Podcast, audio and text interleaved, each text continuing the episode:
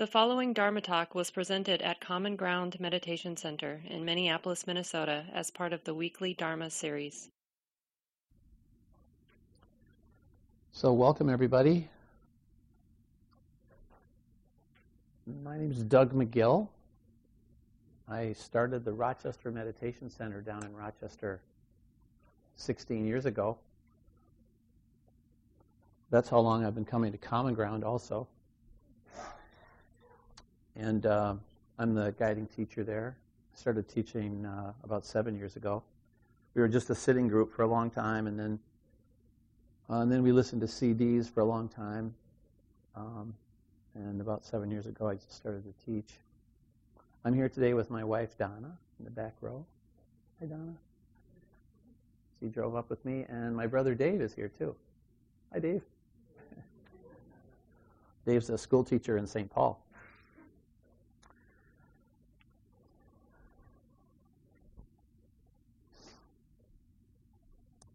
So, this is a little story called Don't Lie to Your Mother.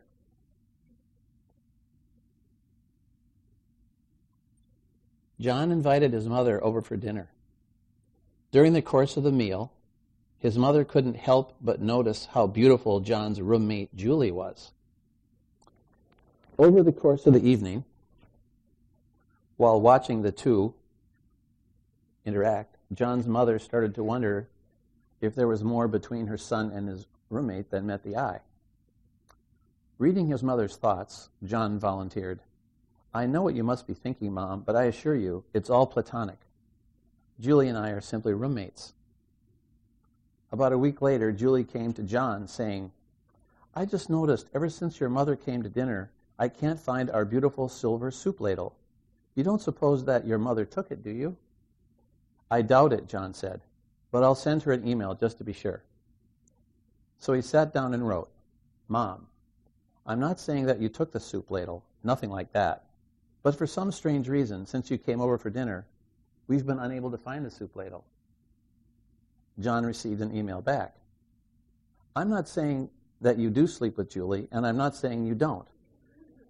But I am saying if Julie were sleeping in her own bed, she would have found the soup ladle by now.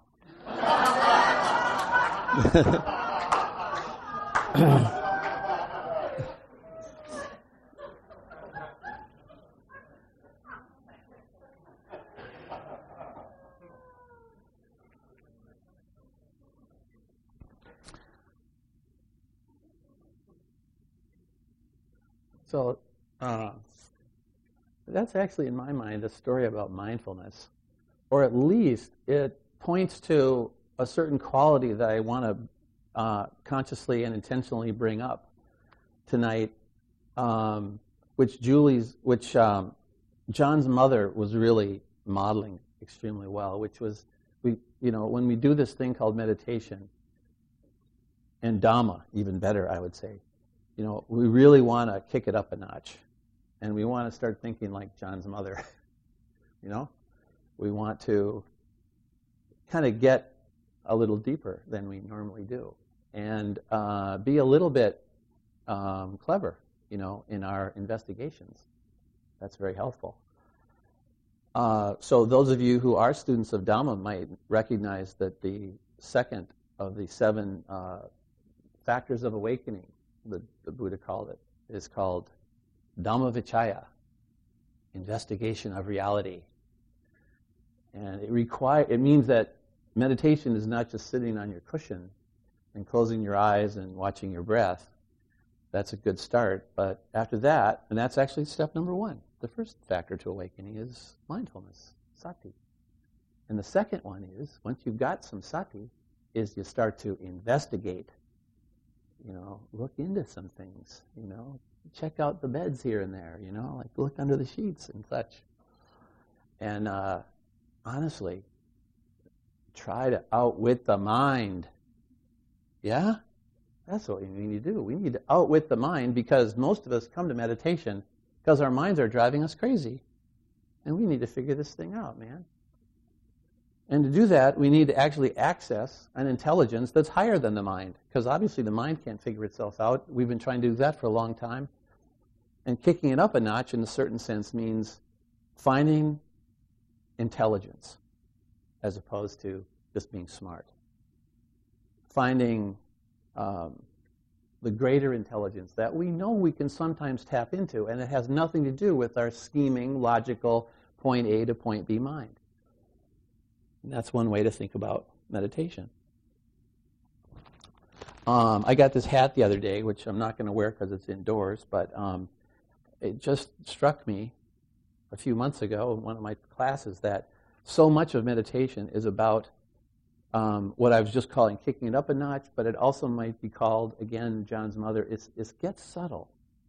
Don't, you know, it's like find another level of the mind or another way the mind works um, that's, that taps into a greater intelligence. And that is, that is always an intelligence that sees at a very subtle level of the mind. And of course, that's why we sit, because we, we sit and we get some samadhi and things calm down and the, and the thought stream settles down a little bit, or at least we get some distance and we can see it. And then we can start to see the very subtle levels of the mind where things get started. And they'll either get started going in the direction of misery or they'll get started going in the direction of happiness. And we have to be able to see at this subtle level. Um, and one of the benefits of the subtle level is at the subtle level, we can actually have some influence on what happens. Because the little seedlings of misery are easy, they're easily, more easily dealt with. Or as I sometimes say, the little sparks of misery, you know, we can deal with them. We can douse them before they go into a big, you know, raging fire, after which we can do nothing but just suffer. You know, but if we see the little seedlings or the little sparks of suffering down there, we can, we can notice for one thing that awareness just tends to douse them. And likewise, we can start to get knowledgeable about how sometimes those little sparks or seedlings are going in a positive and healthy direction, and we can nourish those with our attention and our awareness, and they'll grow. So, my hat says, get subtle. And that's my motto. That's my meditation motto now, which I, I like to remember.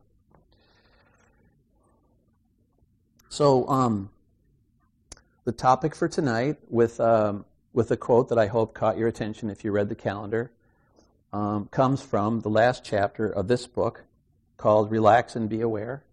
And um, it's written by a teacher called Sayadaw U Tejaniya. It was just published in December. And the editor, it says down here at the bottom of the cover page, is me, Doug McGill.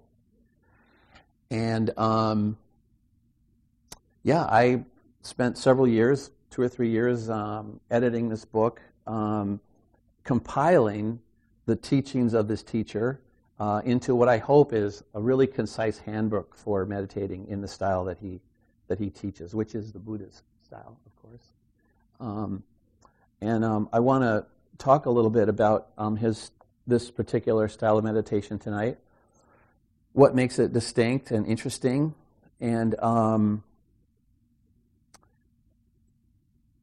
and how he, how Sayadaw uh, gives us these instructions in, in, in very specific terms about this process of getting subtle, quieting the mind, and then doing investigation at this, that, that this root level of the mind where, um, where things get started and where we can, with skillful attention, we can um, deal with uh, deal with thoughts that lead in the direction of suffering, and we can also deal with intentions and thoughts that go in the other direction, and we can we can uh, help the positive thoughts to grow, and we can just let the other ones wither away. So the um, the quote that I wanted to get us started off on and serve as a kind of theme for the evening is a direct experience of reality will profoundly impact your practice. It will change the way you perceive the world and the way you lead your life. Okay, I'll just read it one more time. A direct experience of reality will profoundly impact your practice. It will change the way you perceive the world and the way you lead your life. And so, the title for the talk tonight is A Direct Experience of Reality.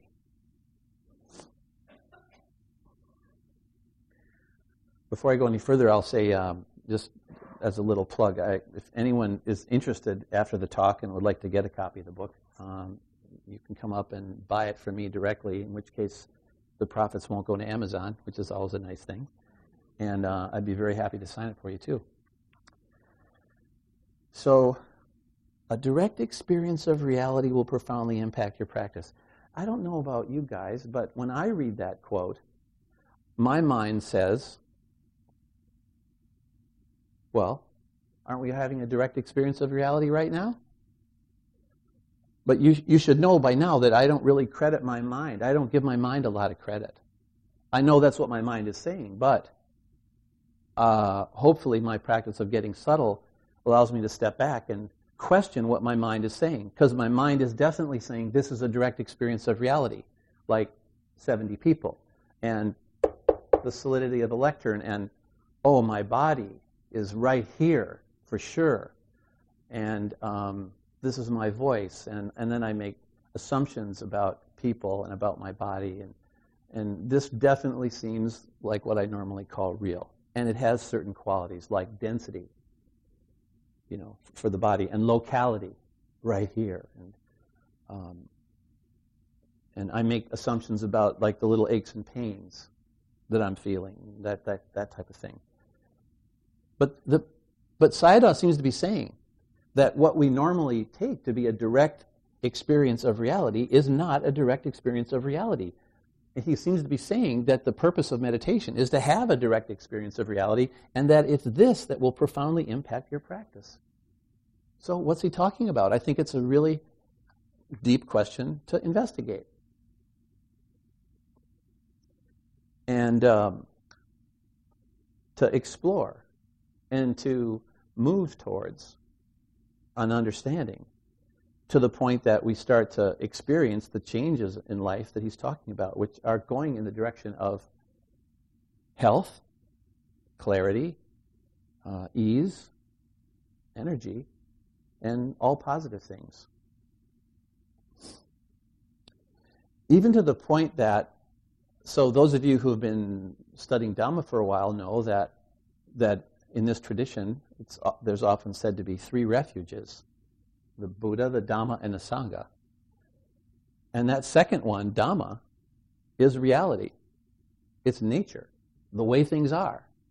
So, what, what Sayadaw is saying here and what the Buddha is saying is reality itself can be our refuge, it's our place of safety. Isn't that different from the way we normally think about reality? The mind makes a big thing out of reality, right? Like, it's a tough place. This is a tough world. There's the coronavirus. There's terrorism. There's Trump. There's Bloomberg. I don't know. There's traffic jams and everything. What? This is supposed to be our refuge? You know, the mind has a hard time with this. But I think Sayadaw is saying there's another way to experience reality that flips it all around and turns reality into the safe place, into the healthy place, into, the, into wisdom, into a refuge. And wouldn't it be great to experience reality that way? That, I think, is what Sayadaw is talking about when he says a direct experience of reality will profoundly impact your practice. And it's been my experience in recent years and over the years that yes, sitting and practicing in this way does, at first subtly, and then later not so subtly, it changes the way we experience reality and things start to soften. And more and more, one can go with the flow of life, which is another way of referring to that wisdom for me that I was talking about. There's, there's a wisdom that guides life, that, that, that flows life, and it's the same wisdom that makes trees grow and rivers flow and the sun shine. And everything works out in reality, uh, in nature, pretty well. And that can be our reality too, and we can experience this reality. And yes, it includes, you know, discomfort sometimes, and disease, and death, and all these other things, but it needn't stress us out. You know, when a snake dies, they just sort of know it's time to go and they slither to a branch and they just stop eating and then they just very gracefully go. No big deal. You know? Uh, I don't think trees have existential angst. You know? I don't think, you know, a river is too bothered by the fact that, you know, a particle of river up in, uh, what is it? What is the source? Is it, is it Lake Itasca? The real source is the clouds, of course, but let's call it Lake Itasca. I don't think they get too stressed out that pretty soon they're going to be, you know, down by New Orleans. The next thing they're going to be in the ocean. You know, it's like, oh no, I'm not going to be myself anymore because I'm going to be in the ocean. I don't think that happens. And I think that this direct experience of reality is it goes in that direction. So we can, we actually just completely understand ourselves differently and don't take ourselves that serious so seriously anymore in that old way. In some ways, more seriously than ever. But I think that's I'm just riffing a little bit here to kind of open up the topic. Um, so, Sayadaw has a real interesting method, which I'd like to describe a little bit. Um, and then um, I'll try to stop with the exposition at around uh, maybe 10 or 15 minutes after 8 so we can have a little discussion. And so I hope you might be thinking about questions that might come up or um, experiences that you've had that you might want to share. Um, and so we can we can talk about this a little bit.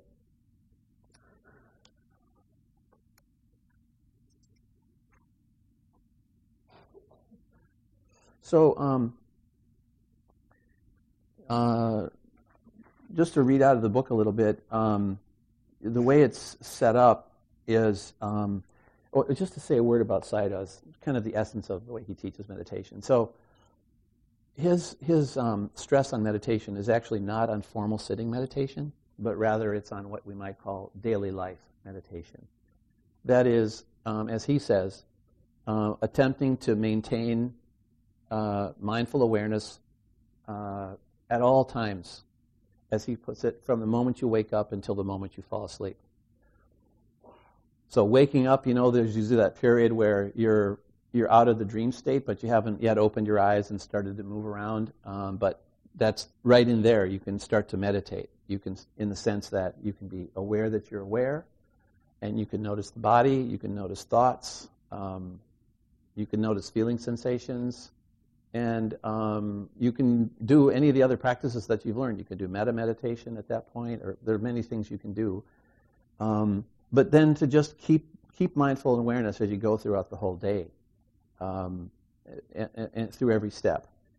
And um, that's really the emphasis. And of course, this is the way meditation has been practiced by monks and nuns in the Buddhist tradition uh, for two and a half thousand years, right? Um, and it is today still the way that meditation is practiced in Buddhist monasteries, and increasingly by lay people such as ourselves, but this approach to meditation or this fundamental understanding of meditation is still relatively new in the West.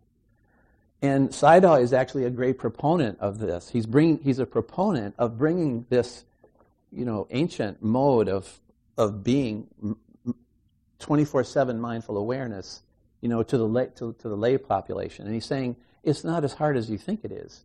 Um, a lot of people will say, you know, oh, I have a tough enough time doing 30 minutes on the cushion or five minutes sometimes. What? I'm supposed to do it all day? And, um, you know, coming back to a little bit of a theme that in, in, in my talk is like, well, yeah, that's what your mind says. You know, and our mind isn't doing us any favors when it interprets things that way. But it's very typical of the mind to, to, for thoughts to come up and say, ridiculous, impossible. Yeah, that, that's true because from the level of our logical thinking mind, it pretty much is impossible. But there's just another dimension to us that it's a snap. And it's getting to be familiar with that dimension and skillful with that dimension that makes it all possible. And Sayadaw's method is one that brings us right into that dimension.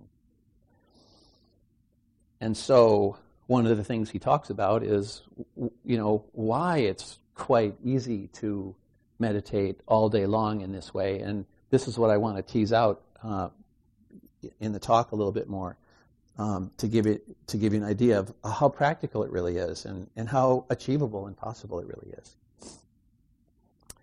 Um, the the book is structured in a way um, that I hope makes it very you know useful for people who are in daily life and, and as as a as a as a handbook for daily life meditation in this way. So, for example, the book is structured uh, initially off of um, a series of talks that Sayadaw gave at Spirit Rock Meditation Center in 2015. I was at that retreat. I recorded the talks and I transcribed all the talks. And on the first day of the 14 day retreat, he kind of gives an overview of this style of meditation and he gives some guidelines on, on this form of meditation. And then you just practice it for the rest of the 13 days. So in this book, the first section of the book, there's three sections. The first section of the book is basically a transcription of that first day's talk. And he says, um, he says there's three um, basic principles to this type of meditation. One is what he calls right attitude. The second one is what he calls right effort. These are Buddhist terms, right effort especially. And the third is right view. Um, and this is just a real cursory overview to give you a taste. Right attitude is the attitude of um, when you're sitting, you're not trying to create any particular type of experience, right? Like you're not sitting to become peaceful. Um, you're not sitting to become joyful or happy. You're sitting to know clearly whatever is happening right now. Can you see how if you sit and you're trying to move your mind state one way or the other, that's actually going to cloud your ability to see the way things are because you're trying so hard to do one thing or another that that those that that striving is going to get in the way of you know just accepting is what what is here. That's the only real basis, firm basis that we can have for improvement is to just be really clear about what's happening right now. So, right attitude is just accepting what's happening right now. Right effort is basically persistent effort. It's just coming back again and again. And you know why we need to do that because the mind keeps coming in and wanting to take us away to worries about the past or uh, regrets about the past or worries about the future or fantasies of enjoyment or whatever. And all of those things take us away from what's actually happening right now. So right effort is just very patiently returning to the present moment over and over again. And right view, in some senses the most important of all, is, um, is, is understanding that whatever is happening right now is just nature unfolding. It's, it's, it's like, you know, what's happening in a tree right now is just treeness replicating, you know, treeness, treeness, treeness, and uh, and a cloud is just cloudness is just happening, and um, you know the wind and all things in nature. It's relatively easy to see nature as just nature happening, right? But this is also nature, and right view is just recognizing that even though our mind, there's that mind again, is telling a story about, oh, here's Doug, you know, making things happen his way, and and you know, bringing in all the positive things for Doug and keeping all the negative things out and, and you know, oh, everything's going according to plan and that type of thing. Um, well, that's nature happening. That's true, but it's nature happening in a way that's creating suffering. And right view is to just recognize that, um, you know, the impersonality, you could say, of what's happening. That everything's happening now is just the consequences of causes and conditions that are manifesting right at this moment. And uh, you know, if we can bring that attitude to what's happening, we're not going to get stressed out about stress itself because it's just the lawful consequence of things that came before. And uh, at the same time, we can recognize that if, const- that if um, conditions before led to right now, what's happening right now, that actually empowers us because then we recognize that we, we can, through wholesome and skillful effort, change the conditions right now that make it more likely that positive things will happen, you know, down the line. Um, and in other words, we will just set a lawful um, sequence of things in motion that will uh, eventuate positively rather than negatively. So that's right view. So that first chapter is those basic principles. And then the middle section of the book is 31 days of very short meditations that are actually most of them taken from Sayadaw's own. Um, he every morning uh, at, on the retreat he would give like a 20 minute uh, or even shorter Dhamma talk, and and he would offer some suggestions on how to use the mind and the body that day. Oh, and then over a 14 day period, he leads you through um, mindfulness of the body and mindfulness of uh, feeling tones and mindfulness of the mind um, that go to progressively and progressively deeper and deeper levels of the mind so that again we can come to that level where the little sparks start you know that would either go towards raging fires or go towards nice warm you know uh, um, nourishing um, hearth fires. Uh, so there's 31 short um, short meditations, and they're meant to be able to to be read on a daily basis, once a day.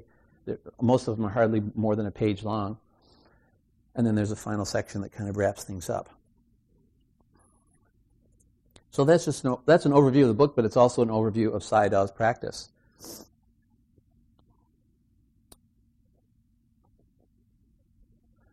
Um, so I wanted to I wanted to, um, before we look in a little more detail in the actual, um, you know, let's say um, the more, more specifics in terms of how we want to work with the mind in order to, sometimes the word purify is used, but it doesn't mean purify in the sense of make morally good. It means purify the mind so that, um, you know, fewer stressful thoughts arise and more healthy thoughts arise. You could put it like that.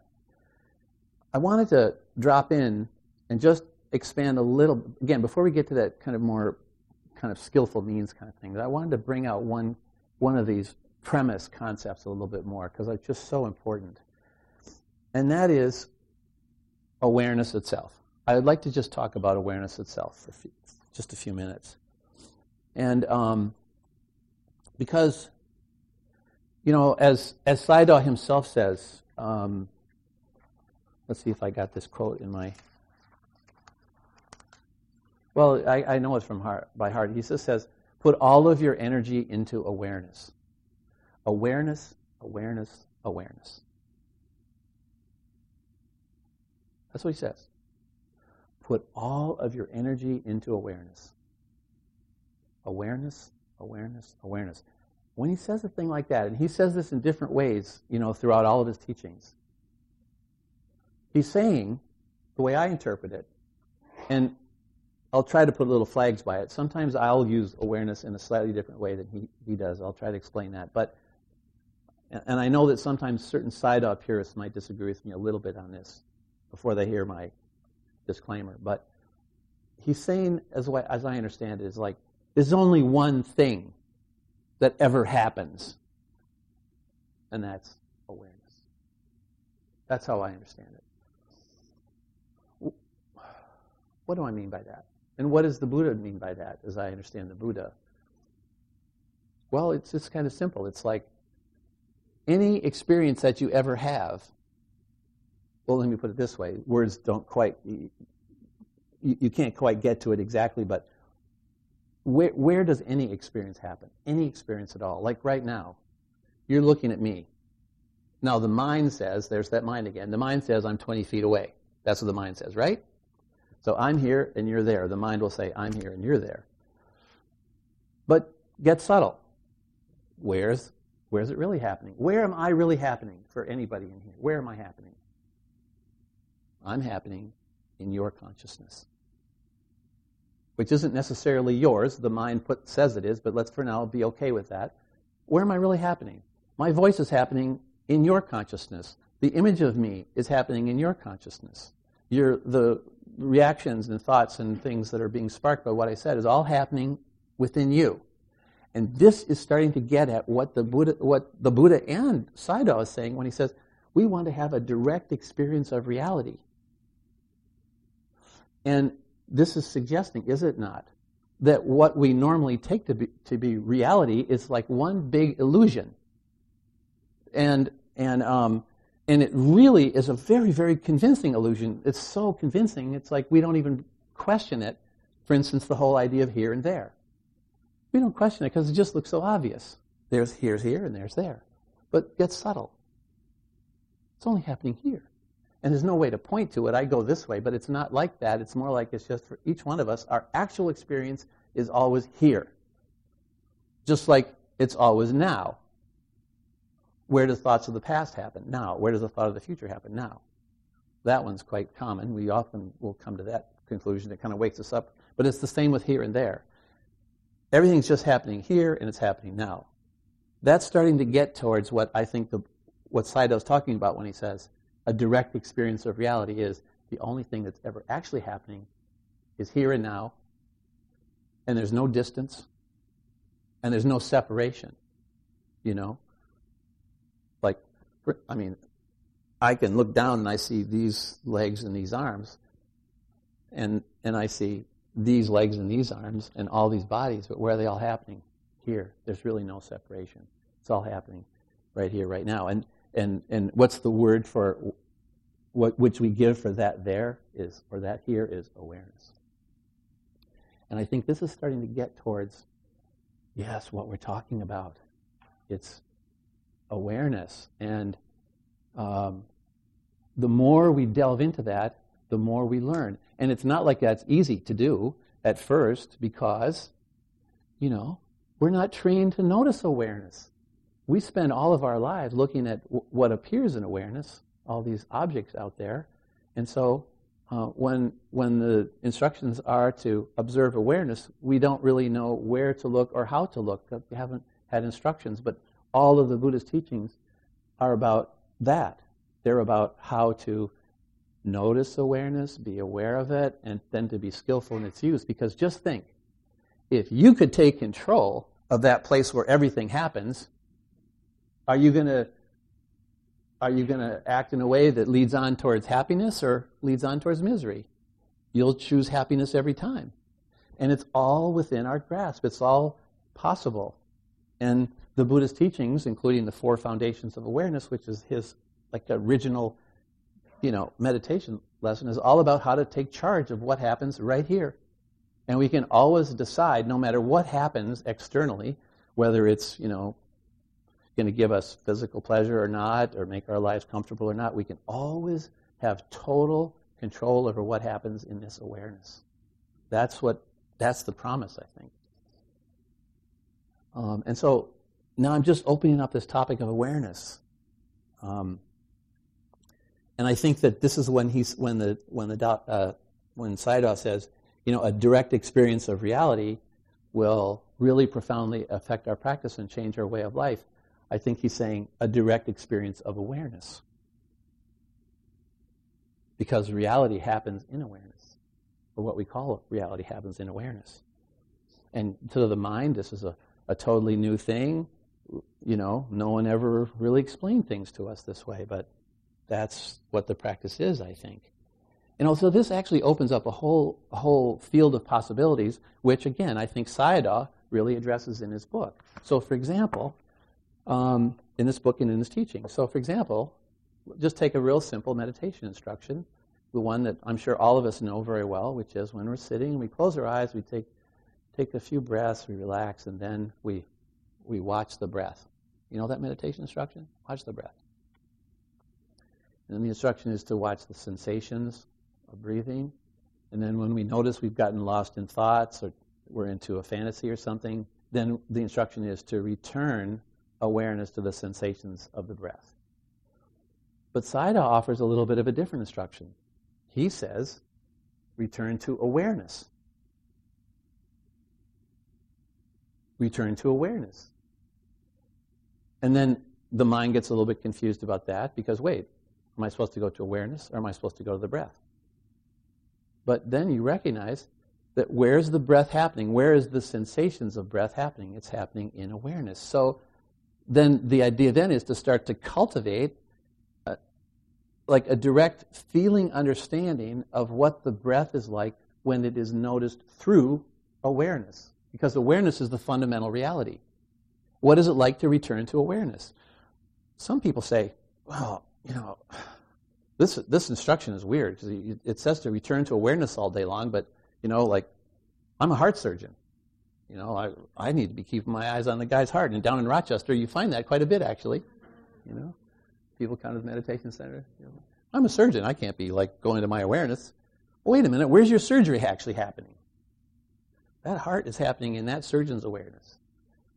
And um, in fact, everything that ever happens is there. So when you go to your awareness, you're not going to some place where there is no reality. That's where the whole reality is.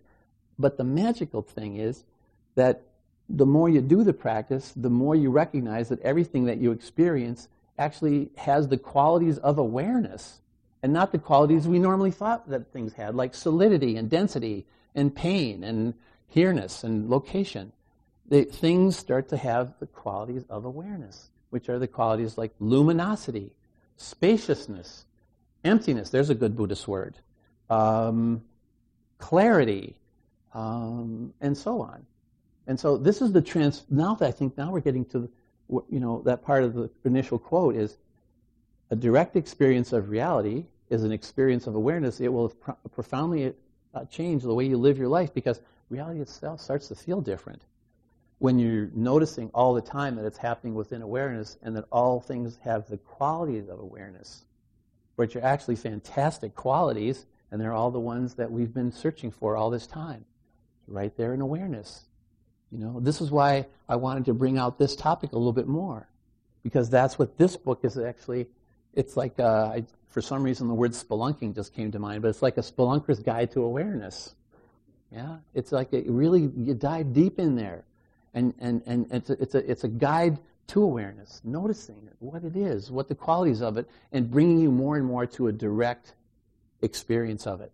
Not filtered through our concepts, but dropping the concepts and just noticing. Oh, this is the way it is. And the way it is, is fantastic. That's the possibility. Um, you know, it's it's really wonderful. The more you get on this path, the more you start to see things and things occur to you. Um, I was just thinking about, for example, um,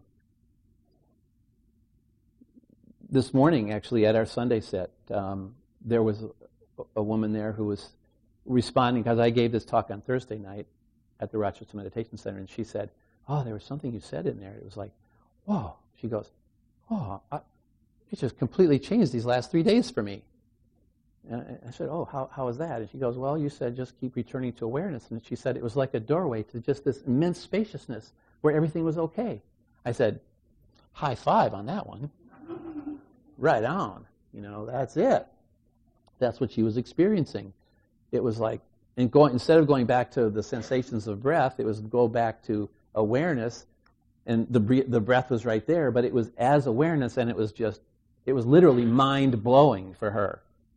And that was fantastic. Wow, that's great. The teaching really got through there. And then she was saying, like, um, she said, Oh, I don't want this to go. I don't want this feeling to go. Don't worry about that, you know. She said, You know, it, it just keeps coming back. Said, Over these past three days, it keeps coming back to just go back to awareness. I said, Yeah, that's right, because that's one of the qualities of awareness. So, for example, have you noticed, like, when you're sitting, sitting for 30 minutes, let's say, it's like, well, maybe the first 20 minutes just goes by, you're, you're in some fantasy, you know. And then suddenly it comes like, wait a minute, I'm sitting here, and you come right back to here. Now that to me is that is that is a quality of awareness that it, it is asserting itself. This is so gosh, this is this is strong. It's like awareness is constantly asserting itself because it wants to be known, it wants to come out, and it's constantly pushing against the concrete of our thoughts. It wants to get through. It's the sapling, it's just cracking through, you know. So if you're sitting here for 20 minutes in a fantasy and it, that little memory to come back to right now is that sapling wanting to crack through the concrete of our thoughts, you know, which is like laid down layer by layer. And I have to say, it's like, in some sense, it's timeless because it obviously exists in the time of the Buddha, so they were laying concrete back then too, apparently, in the mind. But, man, oh man, you can all too easily see our educational system as laying concrete over awareness, you know. And not to mention our, uh, like, advertising. Uh, and, and many other of our institutions are basically just suppressing and pushing, you know, and there's this seedling called awareness just wanting to crack up and be life. It just wants to be life. Wants to come out and poof, wants to blast the concrete and just be a tree. And so, like for each one of us to recognize that we want to be a tree, you know, or a flowing river, or a cloud, or just a blue sky, that's a great thing. Yeah? And I swear, I think when artists break through and they have a moment of uh, inspiration, or when a basketball player is in the zone and keeps dunking the ball like the basket's this big, I mean, that's what's happening. Life is coming through, and life is making things happen with the intelligence that only life knows, not the mind, but the intelligence of life. So that's my little riff on awareness. And uh, so let me just say a couple of things then about um, this, just to just kind of give you again a taste of the actual. Mm, I almost call it a system, but you know, there there are steps to this um, practice. So let me just give you an idea of the steps, and then let's open it up for conversation. Um, so you could say that there are two steps. It's a vast simplification, but in some ways, not really. But he says um, that the point of um, practice is to change the quality of our awareness. And uh, so, if you can just touch into the kind of classic, um, you know, binary formulation uh, in, uh, you know, meditative teaching, that anything that ever happens right now, there's only two things. Sayadaw says this too. There's only two things. There's objects that are appearing in awareness, like thoughts, um, or body sensations, or perceptions through the five senses. Those things are popping up, and of course, they're only lasting for a fairly short period of time, like thoughts, and then they're then they're going back down within into into awareness. So there's objects that are appearing within awareness, and then there's awareness. So objects are that which is known, and then awareness is that which knows. Okay. Um, and so the problem, you could say, then, just using this real simple schema, the reason why they're suffering is because the mind, there's that mind again, um, so we need to be a little careful about how that thing is working. What does the mind like? The mind likes to look at the objects, likes to really focus on the objects. One reason it likes to look at the objects is like some objects, a small but meaningful percentage, like chocolate cake, create positive physical sensations.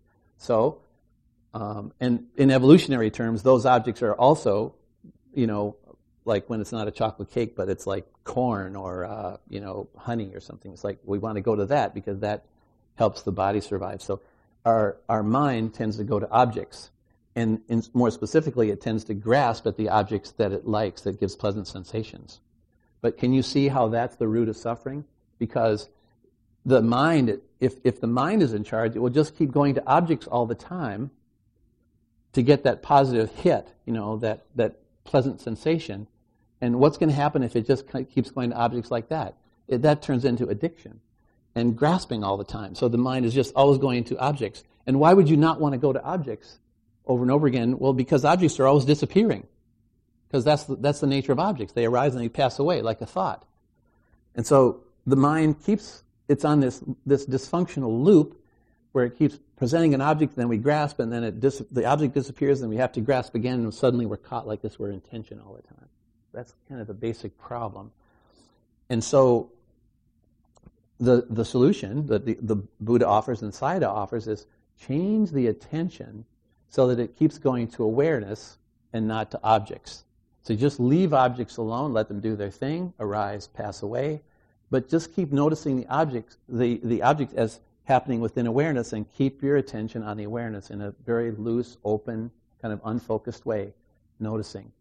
And um, the quali- when you when when uh, says change the quality of awareness, he's talking about awareness that has the three unwholesome roots in it: desire, aversion, or delusion you know, it, you just if you keep your eye on awareness and you just notice if it's got one of those three unwholesome roots, just the noticing of that, not getting involved and not trying to change it, but just noticing it, does over time tend to purify awareness of those unwholesome roots. So if you notice, you know, the desire coming up for chocolate cake, you can just notice it, but not act on it. Just be patient, notice, notice, notice, and pretty soon that desire, which is a, comes up as, as a thought originally, it goes away because all objects disappear.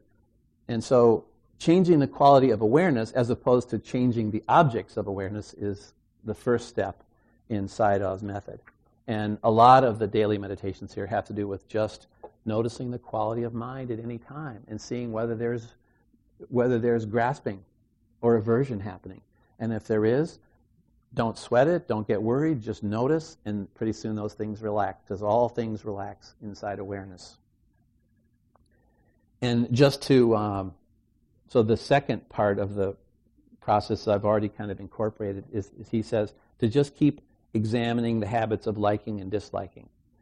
So I've almost already explained that, which is to just notice what's happening in awareness at any, any time. Because pure awareness will bring all the things that you wanted, but awareness can have in it grasping, which will create tension because of, of this you know, clenched nature of grasping, or aversion, which will have tension in it because you're trying to push away what you don't like.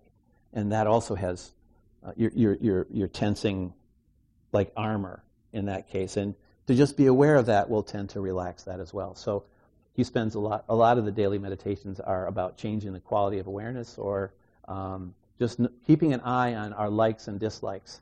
Because, you know, likes and dislikes are very ha- uh, helpful for, from evolutionary perspective, but once we've got our basic survival down, you know, we just make ourselves miserable by defining life in terms of chasing what we like and avoiding what we dislike. It starts to become a real, a real trap. So I've left 15 minutes or so, maybe, maybe 13. Um, it says here, please remind folks that the question and answer period is being recorded. Um, but if you have any questions or comments or anything, why don't we talk a little bit about some of the ideas that Sayadaw has brought up here? Yeah. Can you pass the? Thank you.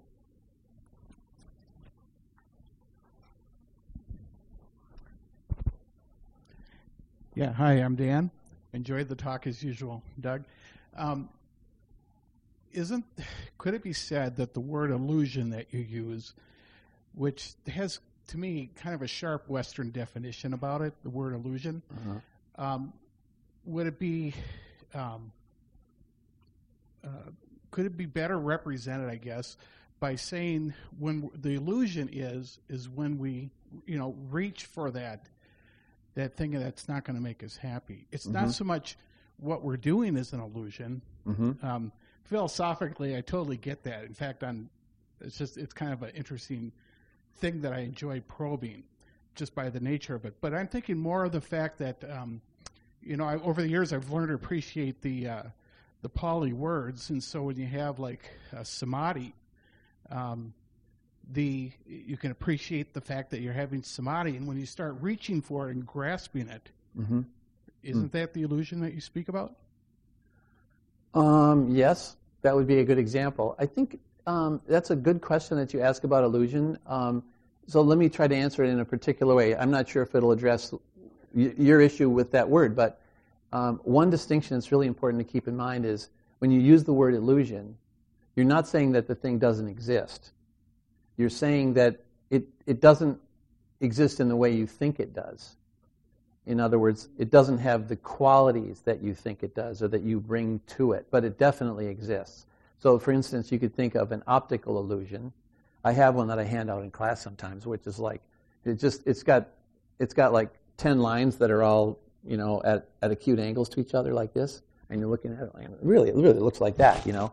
And then the little caption in the book on optical illusion says these lines are parallel, and you're looking at they're, they're like this. You go, there, there, there's no way, you know. But in fact, if you get out a ruler, they actually are like that. And if you look at it, if if you look at the paper instead of this way, you look at the paper horizontally, they all straighten out, and they are in fact horizontal. So. Mm, it, it's not that they don't exist; they just are not the way that you think they are, and um, that's a very helpful thing to keep in mind um, with that with that word illusion. Um, and um, the thing is, like, if you make assumptions about the essential and true nature of a thing, because it's so obvious to you in the sense of being real and not illusory, and then you start to behave towards that thing as if it actually had those properties, but it actually doesn't have those properties, it has other ones, you're in an automatic, uh, you know, fight with that. You're not going to be in sync with it because the actual properties that it has are actually different and you're interpreting it wrongly. So you could call it illusory in that way.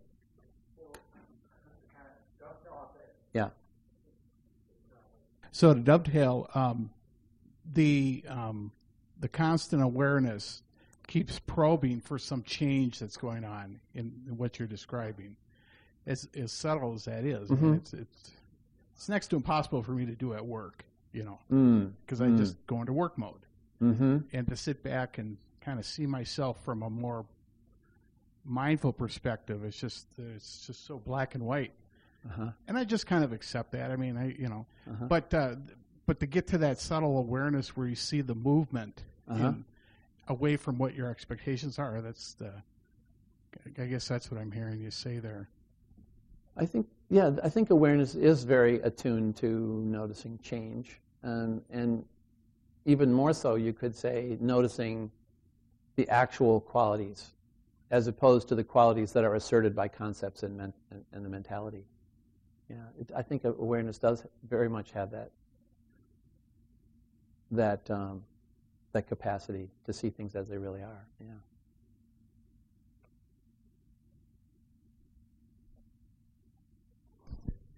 Yeah, I read a book by uh, Sayadaw. Uh, it was one we were working with as a group here with Mark, and Mhm. um, this is something that really brought a lot of ease to my practice. That he said about right effort and awareness. Well, he said that awareness is is always on; it's there. You know, if you notice it, and right effort is not some great striving. It's it's just an just a simple interest, just a genuine simple interest. Yeah. And uh, the reason that things, objects arise in your awareness is simply so you can see if there's an attachment to them. Anyway, so that Yeah, yeah. that was some, something that really helped me. Really, Absolutely. light- The simplicity of it, up. right? Yeah, yeah. Absolutely. Yeah. Thank you. I, I couldn't agree more. You know, and I think um, that's one reason why, you know, referencing what you just said, I, I, I really like to use the word awareness rather than mindfulness because, um, to me, awareness as a word points more directly and simply to something that just is. It's that which knows, not that it can be located anywhere, um, or even defined in words for sure, but I mean, it's it's it's the only thing we ever experience, as I mentioned, um, and so um, it's handy to have a word for that. Whereas for me, the word mindfulness tends to have a lot of different meanings, and and it can mean one thing to one person, another to another. So just linguistically, I kind of like the word awareness.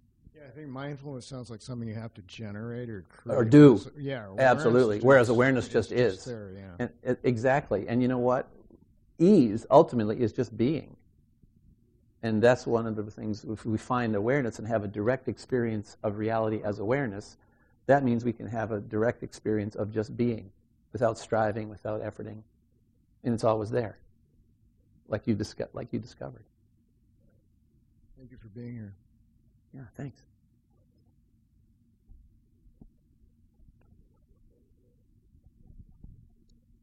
Hi. Um, I'm Amber. Um, I find that What's your name? I'm My sorry, name I is- should have asked you guys' names too. that's What- okay. My name is Amber. Hammer. Amber. Yep. Amber, hi, Amber. Hi. Um, I had an experience today that is interesting. I work in um, customer service and um, trying to bring my awareness in every day to my daily life, not just on the mat. And um, something I find is coming into that awareness is the stories that I tell myself about items or other people.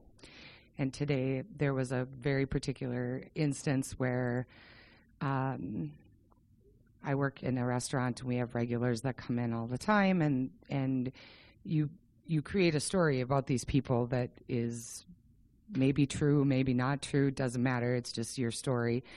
Um, but with being aware, you just become aware of the story and I found myself today just I happen to be more aware apparently with this person who um, comes in regularly and I have a story in my head, and then he had a, a an issue that I had to deal with, and I find myself using this story in my head against the person that Mhm. not necessarily true.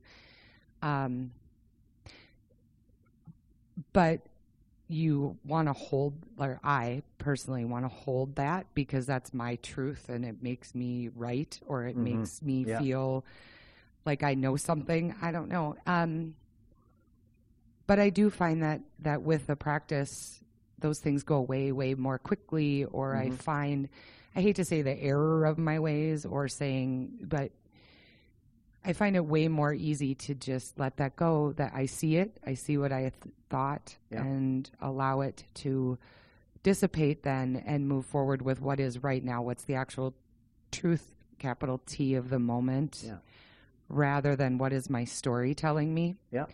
Um, and I used to think that I couldn't use mindfulness at work because I've got to get stuff done, and Uh-huh. but it allowed me to deal with the situation in a much more positive Yeah. Way for me.